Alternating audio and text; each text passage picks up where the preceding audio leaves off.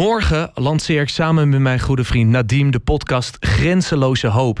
In vijf afleveringen neemt Nadim je mee in zijn vlucht van Syrië en oorlog naar het opbouwen van een nieuw leven in Nederland.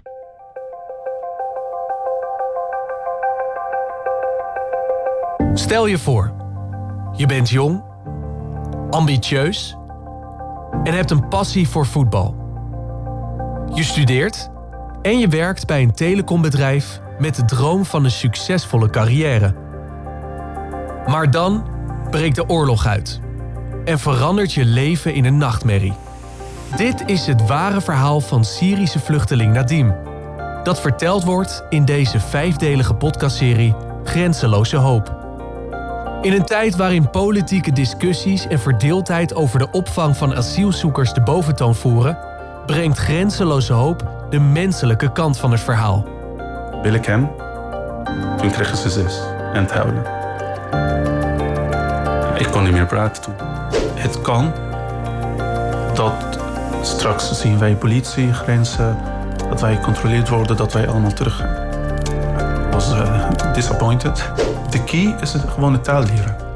Je moet gewoon eerst de taal leren, dan kan je zoveel bereiken. En dat, dat is altijd mijn angst. Stel voor dat het iets gebeurt. Ja. Ik heb acht jaar, zeven en half, acht jaar niet gezien. Ja. Dat zou ik nooit vergeten. Toen begon, begon de boot nog meer kapot te worden. Dat was het echt. Dacht ik, ja, nu gaan wij, eh, denk ik, eh, in het water. Hoe is het om je ouders, familie en vrienden achter te moeten laten? Je ambitie moet laten varen. Een gevaarlijke overstap moet maken naar Europa. En een nieuw leven moet opbouwen in een vreemd land. Abonneer nu op Grenzeloze Hoop. En Nadim is de gast in de studio. Goedenavond. Goedenavond. Als je dit zo hoort, hè, zo'n zo'n teaser, wat doet het dan met je? Eh, ik kan niet naar mijn stem eh, luisteren, eerlijk zijn. Eh, Ik vind het nog moeilijk om naar mijn stem te luisteren. Ja.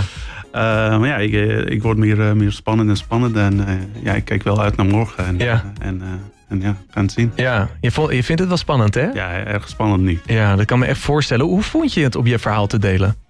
Ja, eigenlijk heb ik wel een mix gevoel hier. Eh, ik dacht in het begin, ja, was wel oké, leuk. Ik ga het wel delen. Maar aan de andere kant vind ik wel heel spannend. Want eh, ik deel heel eh grote deel van mijn privéverhalen. En voor, voor iemand die niet eh, open is met eh, zijn verhalen en de problemen. Dat is wel een, eh, een stapje, een grote stap om eerlijk te zijn. En hoe gaan de mensen reageren? Hoe gaan eh, mijn omgeving reageren? En eh, gaan de mensen iets anders naar mij kijken dan, dan, dan daarvoor? Ja, dus dat vind ik heel spannend. Echt, eh, nu begint het nog, eh, nog, nog meer spannend voor te Ja. worden. Maar aan de andere kant vind ik wel leuk. En eh, ik heb het gedaan voor, met een bepaalde doelen. De doel, Met doelen, doel? Ja, ja. doelen bedoel ik. Ja.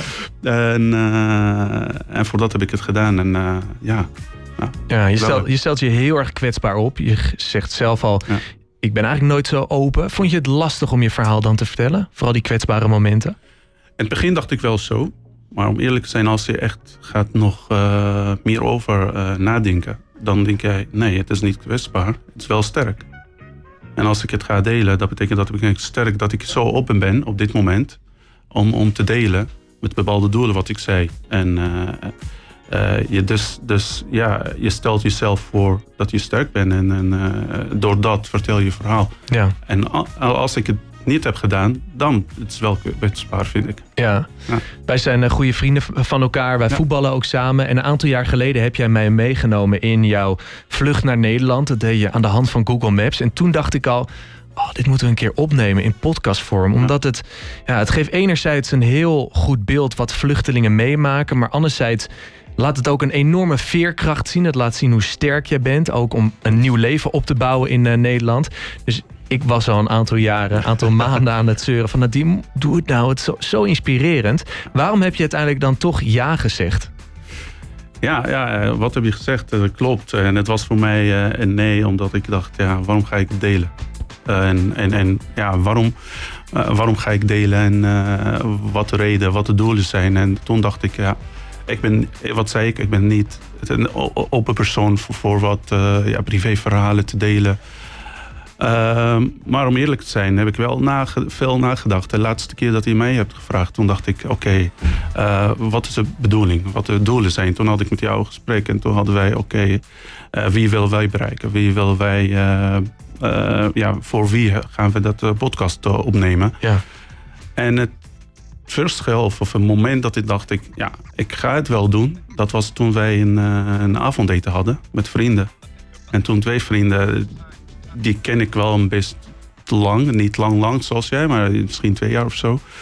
En ze waren wel geïnteresseerd over mijn verhaal. Toen gingen ze meerdere vragen stellen en ging ik gewoon vertellen, gewoon meer open.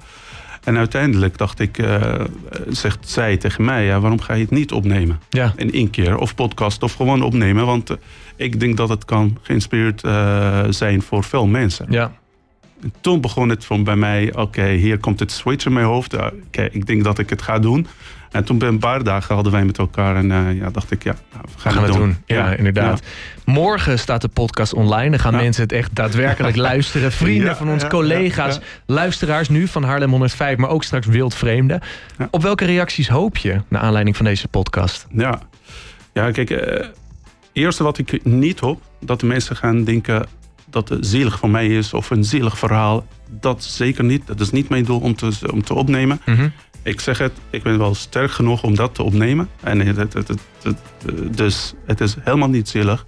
Het is zeker een gevoelig verhaal voor mij. En ga ik het delen met bepaalde doelen waar, waar mensen geïnspireerd zou zijn. En, en, en, en, eh, en ook eh, mensen die in een moeilijke tijd, eh, als je Nederlander bent of als vluchteling bent of eh, uit Syrië of Eritrea, maakt niet uit.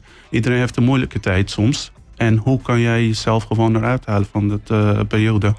En eh, ja, dus Ja, eigenlijk eh, reacties. Ja, dit- ik hoop als ik, als ik één reactie hoor of, of lees dat iemand geïnspireerd is, of iemand die heeft wat geleerd van, of eh, wat komt in hem, dat, dat de mensen of een paar mensen gaan eh, zijn gedachten veranderen over vluchtelingen. En niet alleen wat de media, in de media komt, dan ben ik blij. mooi.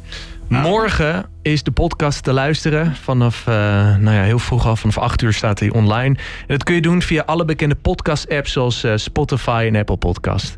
Onwijs bedankt Nadim naar je, voor je komst naar de studio. En natuurlijk ook voor het opnemen van de podcast. En ik weet zeker dat je ontzettend veel mensen gaat inspireren met jouw verhaal. Ja, dankjewel. Jij bedankt voor, voor eh, ja, dat ik mag hier eh, in, je, in je show eh, zijn. Dus Ja. Hoop knopjes, hè? ja. Ja, ja, ja. ja, ja. ik wil, ik wil een keer gewoon daar kijken. Wat, wat kan ik... Je mag ook de show overnemen nu, hè? Dan ga ik gewoon naar huis. Misschien nou podcast. Dan ben ik wel zien een beetje bekend. Ja, ja, ja.